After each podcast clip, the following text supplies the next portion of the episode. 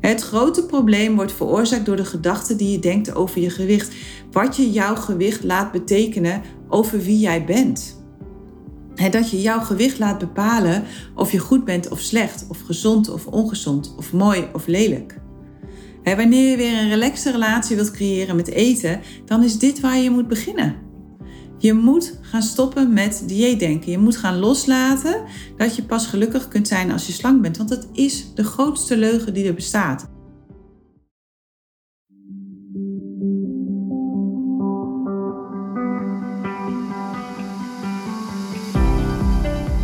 Welkom bij de Eetgeluk podcast met Eetgeluk-expert Carola van Bemmelen. Waarin je leert hoe je weer een relaxte relatie kunt creëren met eten.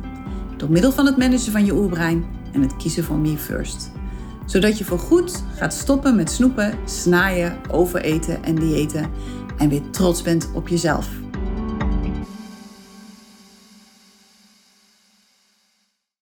Dag mooie vrouw, daar ben ik weer. En vandaag neem ik je mee in de eerste fase die nodig is voor het creëren van een relaxte relatie met eten. Maar voordat ik dat doe, wil ik je wat vragen. En ik hoop dat je me daarmee wil helpen. Ik zou het namelijk heel fijn vinden als je in Spotify een review wilt achterlaten voor deze podcast. Dat kan een aantal sterretjes zijn, het kan een stukje tekst zijn. Maar dat zou enorm helpen om nog meer vrouwen te kunnen bereiken met deze podcast en met de boodschap van deze podcast. En dat is ook hard nodig, want het dieetspook moet gewoon de wereld uit. Dus als je dat wil doen, dan help je me daar enorm mee en dan zou ik je ontzettend dankbaar zijn. Dus doe dat even als je deze podcast geluisterd hebt of nu gelijk, kijk maar eventjes. Goed, in de podcast van vorige week heb ik je uitgelegd dat je de komende weken van mij een mini-cursus krijgt waarin ik je meeneem in het proces dat nodig is om te transformeren van eeuwige dieeter naar gelukkige eten. Hele mond vol. Heb je de podcast van vorige week over de vier fasen van eetgeluk niet geluisterd? Doe dat dan eerst even voordat je deze podcast gaat luisteren. Want dan begrijp je namelijk beter waar het allemaal over gaat. En vandaag in deze podcast ga ik het met je hebben over de eerste fase in het proces. En dat is dat je jouw zelftwijfel los gaat laten en weer het zelfvertrouwen creëert dat je nodig hebt om wat voor doel dan ook te bereiken. We hebben het hier natuurlijk in eerste instantie over eten, maar dit kun je gebruiken voor welk doel dan ook.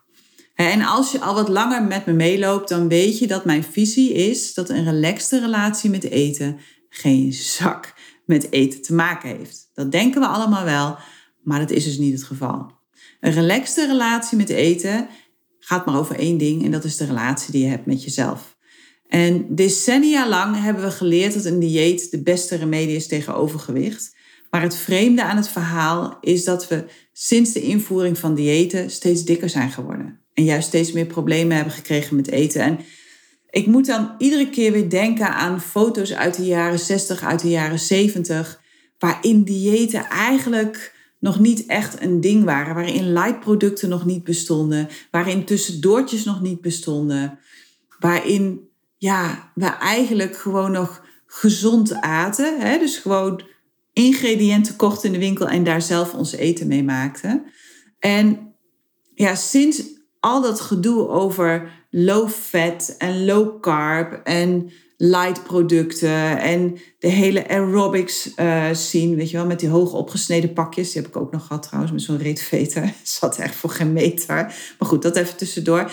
Sinds dat eigenlijk ingevoerd is geworden, zijn we met z'n allen steeds dikker geworden. En steeds gefrustreerder.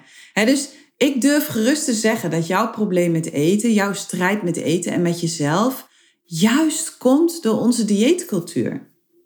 En heel veel vrouwen die ik spreek van mijn leeftijd zeggen ook was ik er maar nooit aan begonnen. Maar ja, dat was toen. en waarschijnlijk is het begonnen omdat je moeder op dieet was of omdat ze bang was dat je te dik zou worden. heel veel moeders zijn bang dat hun kinderen te dik worden, omdat ze niet willen dat hun kind dezelfde lijdensweg doorgaat die zij hebben gehad. van pesten, maar ook van moeten afvallen en niet lekker in je vel zitten. En dat ze ze daardoor al heel jong meenamen naar de weetwoordjes. Of dat je zelf vond dat je te dik was in vergelijking met leeftijdsgenoten. Of door het lezen van allerlei tijdschriften, hè, zoals bij mij het geval was. En ik, ik weet nog wel dat ik geabonneerd was op de club. Dat was de club volgens mij. Eerst de Tina en toen de club. En de club die had ieder jaar een fotomodellenwedstrijd. Ja, welk meisje van 14, 15 wil nou geen fotomodel worden? Dat wilde ik natuurlijk wel. Maar ja, goed, ik was uh, een poldermodel. Ik had geen spaghettibenen, ik had geen ideale maten. Dus ja, en ik was sowieso al te kort. Dus dat ging sowieso al niet werken. Maar dat doet wel wat met je. Dus ja, ik ging ook op dieet. En bij mijn eerste dieet viel ik af. En het ging eigenlijk nog heel makkelijk ook. Maar het gevolg daarvan is wel, en dat herken je misschien wel, dat je dan gaat denken dat je nu wel weer normaal kan gaan eten. Want je weet nu wat je moet doen als het weer uit de hand loopt. Nou ja, dat gaat wel goed. En exact die gedachte die heeft ervoor gezorgd dat je nu gevangen zit in die dieetspiraal. Want door weer normaal te gaan eten na dat eerste dieet, werd je natuurlijk weer dikker. Ja, logisch verhaal. Je lichaam heeft geleerd om met minder om te gaan. En je gaat weer normaal eten. Dus het is logisch dat je dan dikker wordt. Maar gelukkig wist je wat je moest doen. En ging je dus weer op dieet. Maar goed, het tweede, derde dieet gaat natuurlijk niet meer zo snel qua afvallen als het eerste keer. En vanaf dieet nummer drie ben je waarschijnlijk alleen maar dikker en gefrustreerder en verdrietiger geworden. En ja, als ik gewoon naar mezelf kijk, dan vermoed ik dat het bij jou ook ongeveer op die manier is gegaan. En dat alles komt omdat we met elkaar een totaal verkeerd beeld hebben van wat nu precies een relaxte relatie met eten is. Als ik aan een willekeurige iemand vraag wat een relaxte relatie met eten is, dan krijg ik stevast als antwoord: dat is dat je alles kunt eten wat je wil, wanneer je wil en zoveel als je wil. Maar dat is helemaal niet wat een relaxte relatie met eten is. Net zo goed als dat een relaxte relatie met geld is dat je gewoon wat geld over de balk smijt. Dat is helemaal niet wat een relaxte relatie met geld is. Een relaxte relatie met eten is niet onbezorgd alles kunnen eten. Een relaxte relatie met eten is ook niet afvallen zonder dieet. Of alles kunnen eten dat je wilt. Of kunnen eten wanneer je wilt. Of zoveel kunnen eten als je wilt. Of oneindig kunnen eten zonder dat het consequenties heeft. Dat is niet waar een relaxte relatie met eten over gaat. Een relaxte relatie met eten gaat over iets heel anders. Namelijk over het heel bewust maken van keuzes ten aanzien van wat je wilt eten. Net zoals dat een relaxte relatie met geld gaat over het heel bewust maken van keuzes ten aanzien van waar je je geld aan wilt besteden. Wat je met je geld wilt doen. Het gaat over weer zelf de baas zijn over jouw eetgedrag. Over niet meer alles willen, maar over het maken van keuzes. En vanuit het besef dat je alles mag en alles kunt eten, kies je heel bewust die dingen die goed zijn voor jou. En de rest laat je staan. Zonder schuldgevoel en zonder drama. vanuit een relaxte relatie met eten wordt eten weer simpel. Het wordt gewoon iets dat je doet. Meer niet. Een relaxte relatie met eten gaat eerst en vooral over liefde voor jezelf en vertrouwen in jezelf. Het gaat over het hebben van 100% vertrouwen in jezelf en in het feit dat jouw lichaam exact aangeeft wat het nu nodig heeft. Want dat doet het. Alleen we hebben niet meer geleerd hoe we die signalen kunnen vertalen. Een relaxte relatie met eten gaat over kunnen stoppen met eten als je vol zit. Over nee kunnen zeggen tegen die zelfgebakken appeltaart van de buurvrouw zonder je schuldig te voelen. Het gaat over lekkere dingen in huis durven halen vanuit het besef dat je ze kunt laten liggen. Het gaat over een eetpatroon wat past bij jouw lichaam en bij jouw leven op dit moment. Het gaat over alles mogen en alles kunnen eten, maar het niet meer nodig hebben. Het gaat over heel bewust kiezen wat je wel eet en wat niet meer en je daaraan houden. Het gaat over jezelf af en toe dat lekkere ding gunnen en daar dan waanzinnig van genieten. En wat, wat, wat ik zo grappig vind hierin, hè, dat lekkere ding, dat gaat veranderen naarmate je andere eetkeuzes gaat maken. Hè, voor mij was dat vroeger een Italiaans ijsje. Nou, ik moet er nu niet meer aan denken. Ik vind het echt veel te zoet. Dus je, je merkt gewoon dat het lekkere ding nu verandert. Ik heb van het weekend heb ik wortels gegeten met pindakaas als, als snack. En ik vind hem een partij lekker. Dus dat is nu mijn lekkere ding. dus je ziet dat daar gewoon dingen in veranderen. Een relaxte relatie met eten gaat dus over rust hebben in je hoofd en niet meer de hele dag bezig zijn met wat je kunt eten of wat je wilt eten of wat je mag eten of wat je niet mag eten of wat gezond is en wat niet. Dus het gaat in de basis helemaal niet over eten.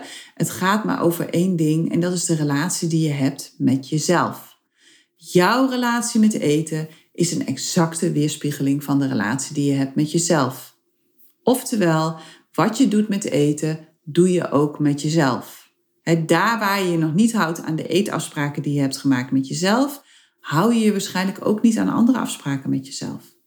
En wanneer je standaard te veel eet, dan ga je waarschijnlijk ook standaard over je grenzen heen.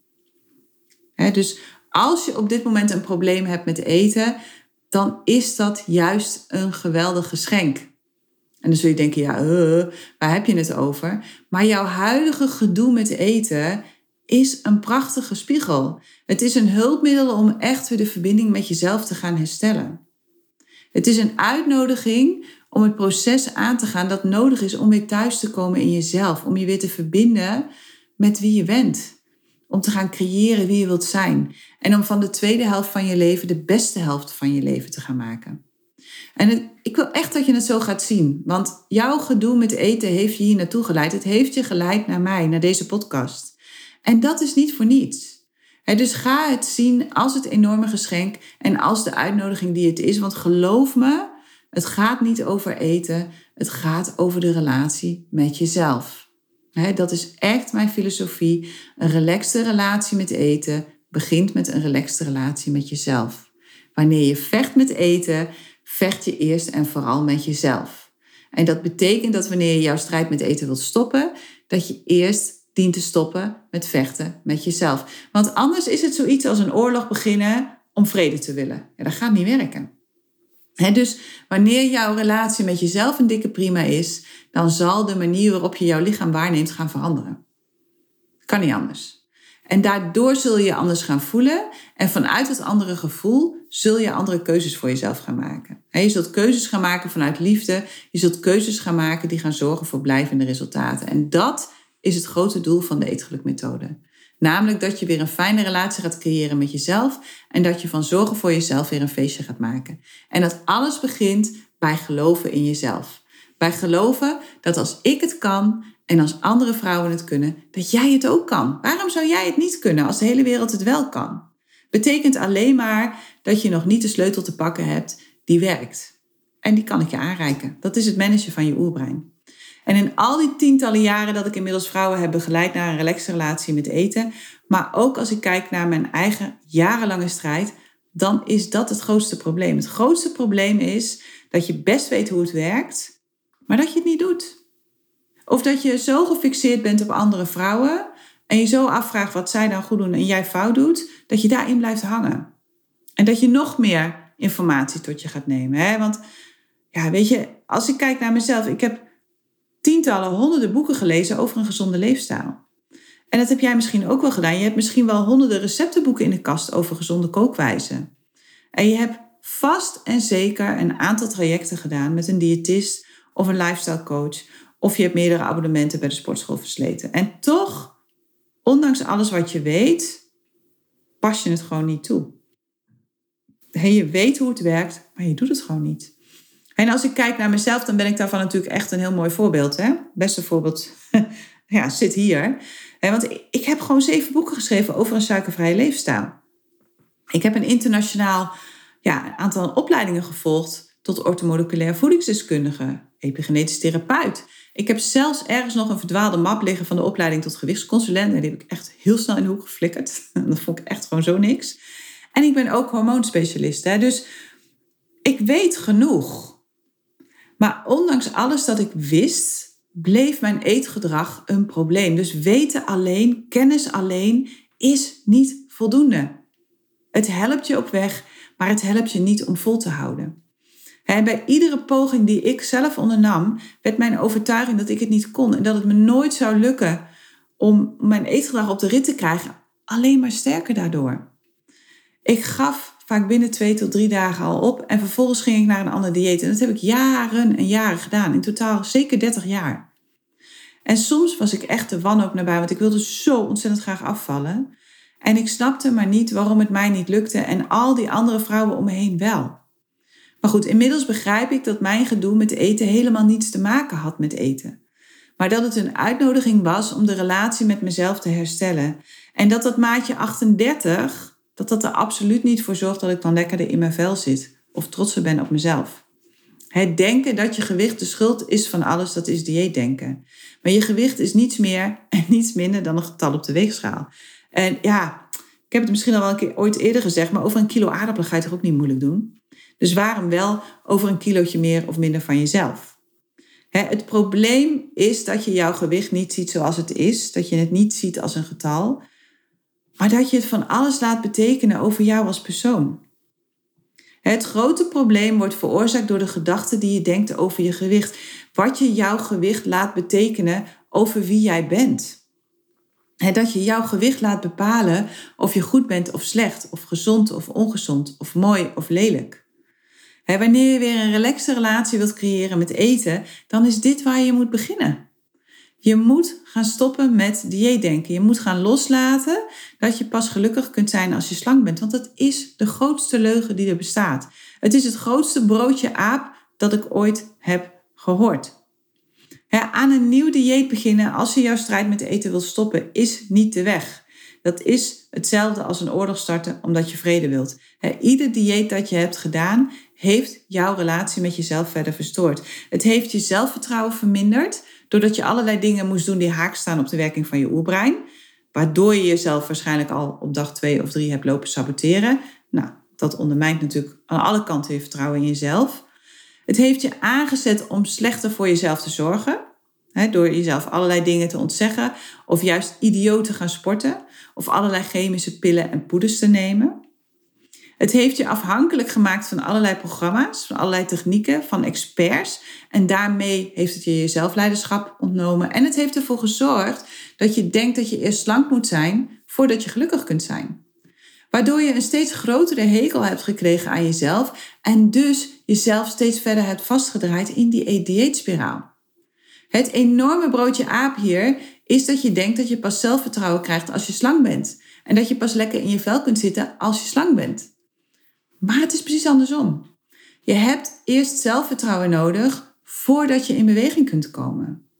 En je hebt zelfvertrouwen nodig om in beweging te blijven. Je zult nooit blijvende resultaten kunnen creëren als je niet het vertrouwen hebt in jezelf dat je het kunt. Zolang je geen zelfvertrouwen hebt rondom je eetgedrag of rondom datgene wat je wilt bereiken, dan gaat het hem niet worden. En als ik het heb over eetgedrag, en als je daar geen zelfvertrouwen in hebt, dan gebeurt er dit. Hè? Dan blijf je jojoen. Dan blijf je van het ene dieet naar het andere springen. Omdat je denkt dat dat je gaat helpen. Dan duren je nieuwe gezonde voornemens maximaal drie dagen. En daarna vlieg je gewoon weer uit de bocht hoor. Of het lukt misschien tot vier uur nog wel om gezond te eten, maar daarna is het hek van de dam. Of je blijft snaaien in de avonturen als je voor de tv zit. Het lukt maar niet om die knoppen om te zetten. Je moet steeds meer moeite doen om nog een beetje resultaten te zien op de weegschaal. En je durft niets lekkers in huis te halen. Of je vraagt de kinderen om hun snoeperijen te verstoppen, omdat je bang bent dat je het anders allemaal op gaat eten. Als je geen zelfvertrouwen hebt rondom je eetgedrag, dan eet je stiekem. En dan zie je dat de dingen die je in het verleden deed, nu niet meer werken. Of je kijkt naar anderen en je vraagt je af waarom anderen wel resultaten behalen en jij niet, terwijl je hetzelfde doet je weet hoe het allemaal werkt, je weet wat je moet doen, maar het lukt gewoon niet om het vol te houden. Iedere maandag begin je opnieuw met gezond te eten, of iedere ochtend, iedere volgende ochtend. Maar je vertelt het maar niet meer uit, aan iemand uit angst ja, dat het toch weer verkeerd gaat. en door de week gaat het misschien best wel goed, maar in het weekend eet je alles er weer bij. En geloof me, de reden dat het niet lukt om je aan jouw gezonde voornemens te houden, is niet dat je te weinig doet. De reden is waarschijnlijk dat je te veel wilt en te veel doet. Of dat je het te perfect wil doen. En daardoor draai je jezelf steeds verder vast in ja, wat ik noem de dieetspiraal. Je bent zo gefocust op eten en op niet eten, op wat je goed doet en op wat je fout doet, dat er weinig ruimte meer is in je leven voor andere dingen.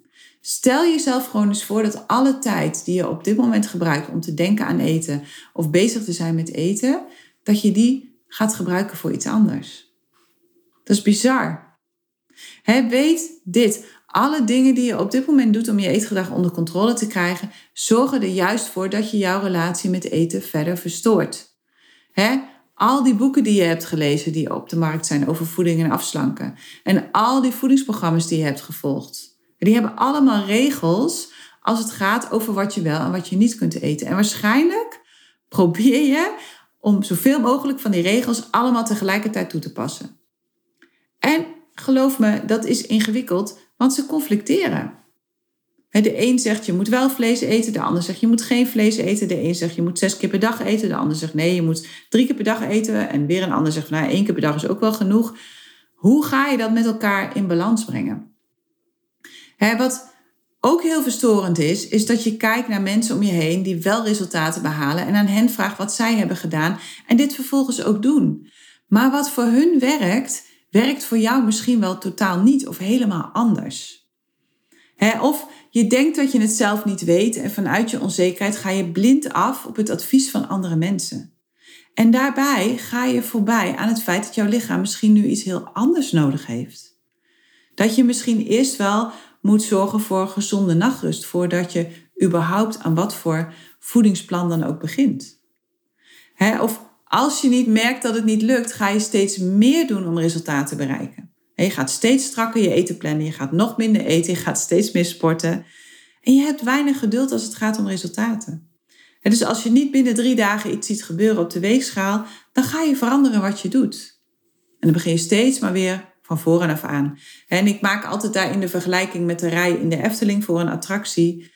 Als je iedere keer maar na een paar minuten denkt van ja, dit duurt te lang en je gaat in een nieuwe rij staan, dan kom je nooit bij de attractie aan.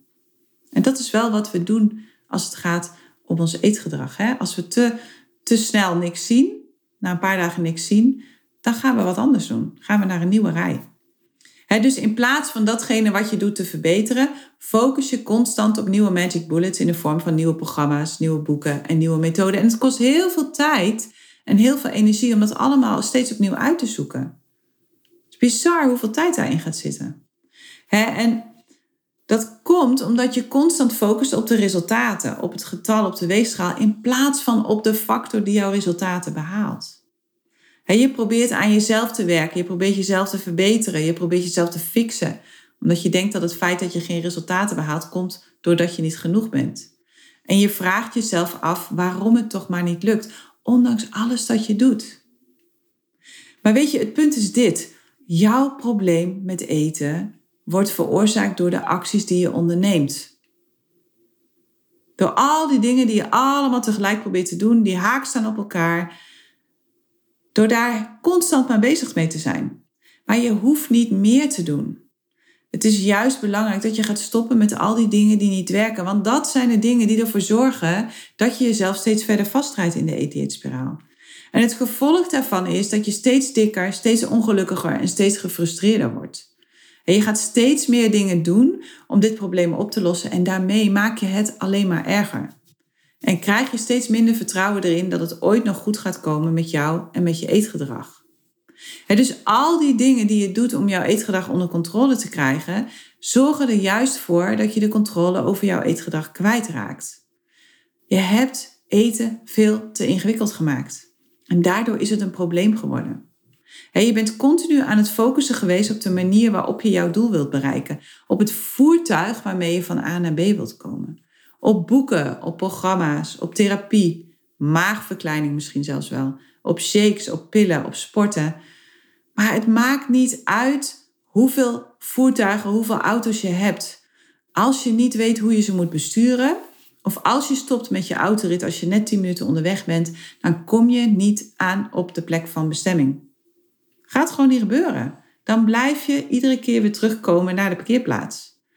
dus het volgen van trends en steeds harder je best doen is echt een enorme verspilling van je tijd. Want je focust dan op de oppervlakte, op wat je moet doen, terwijl het echte probleem veel dieper ligt. En wat je doet met al die nieuwe tools en programma's, is dat je probeert om je eetgedrag te controleren in plaats van te begrijpen. En dat gaat echt wel goed. En dat gaat echt wel een tijdje goed. En zolang je leven lekker loopt, gaat dat prima. En zolang er geen vreemde dingen gebeuren. Maar zodra je leven anders loopt dan gepland, dan raak je in paniek. En dan heb je waarschijnlijk maanden van tevoren dikke stress als je op vakantie gaat of een weekendje weg of een dagje uit. Of je vindt het lastig om de weekenden ook gezond te blijven eten. dus het maakt niet uit hoeveel voertuigen je hebt. Als je een, ja, het verkeerde lang genoeg doet, dan wordt het nog steeds niets. dus meer doen, harder je best doen, het volgen van trends. Het is allemaal verspilde tijd en verspilde moeite. Want je focust op de oppervlakte in plaats van op een dieper probleem. Het gaat dus niet over wat je doet. Het gaat erover dat je jezelf gaat leren begrijpen. Je hoeft niet te kiezen voor een ander voertuig. Het enige wat je hoeft te doen is de bestuurder van het voertuig te veranderen. Je moet de bestuurder van het voertuig leren hoe het op de juiste manier het voertuig kan besturen in al die lastige situaties die je onderweg tegenkomt. Zodat hij niet omkeert of zodat hij niet stopt bij de eerste de beste hindernis, maar juist er doorheen navigeert en steeds verder gaat. Pas wanneer je vanuit begrip voor jezelf gaat ontdekken waarom je eet en wat werkt voor jou, kun je jezelf gaan geven wat jouw lichaam nu nodig heeft. En het gaat er dus om dat je eerlijk bent naar jezelf. En dat je gaat kijken wat past bij jouw leven op dit moment. En misschien, ik zei het al, is dat wel iets heel anders dan afvallen en gezond eten. Misschien zijn er eerst wel andere dingen die eerst moeten. En wanneer je dat begrijpt, dan maakt het niet meer uit welke strategie of welk voertuig je kiest, want dan werkt het wel. zet mij in een restaurant, zet mij ergens op vakantie, zet me een weekendje weg in de snoepwinkel. Het maakt niet uit. Ik heb nergens meer een probleem met eten. Omdat ik mezelf steeds beter kan geven wat ik echt nodig heb en omdat ik het fijn heb met mezelf. Ik heb geen eten meer nodig om me goed te voelen of om mezelf te verdoven. dus Geloof me, zelftwijfel is de grootste saboteur als het gaat over het bereiken van je doelen, want het zorgt er vaak voor dat je niet eens meer begint. En daarom is het zo ontzettend belangrijk dat je gaat leren hoe je jouw zelftwijfel kunt transformeren naar zelfvertrouwen. En dat is het resultaat van de eerste stap naar een relaxte relatie met eten. Dat is het resultaat van stap 1 uit de eetgelukmethode van het stoppen met dieetdenken. Goed, het was een lange aflevering deze keer, maar ik hoop dat het je veel duidelijk heeft gemaakt over waar het verkeerd gaat.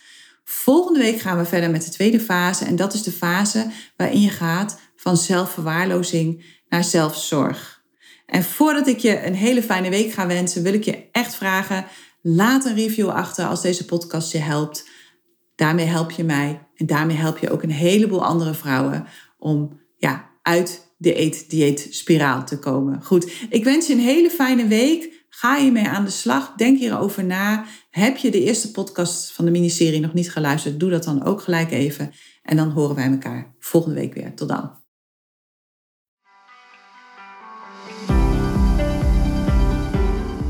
Hey, als je het fijn vond om naar deze podcast te luisteren, deel hem dan vooral met alle andere vrouwen in jouw omgeving waarvan je denkt dat ze er wat aan kunnen hebben.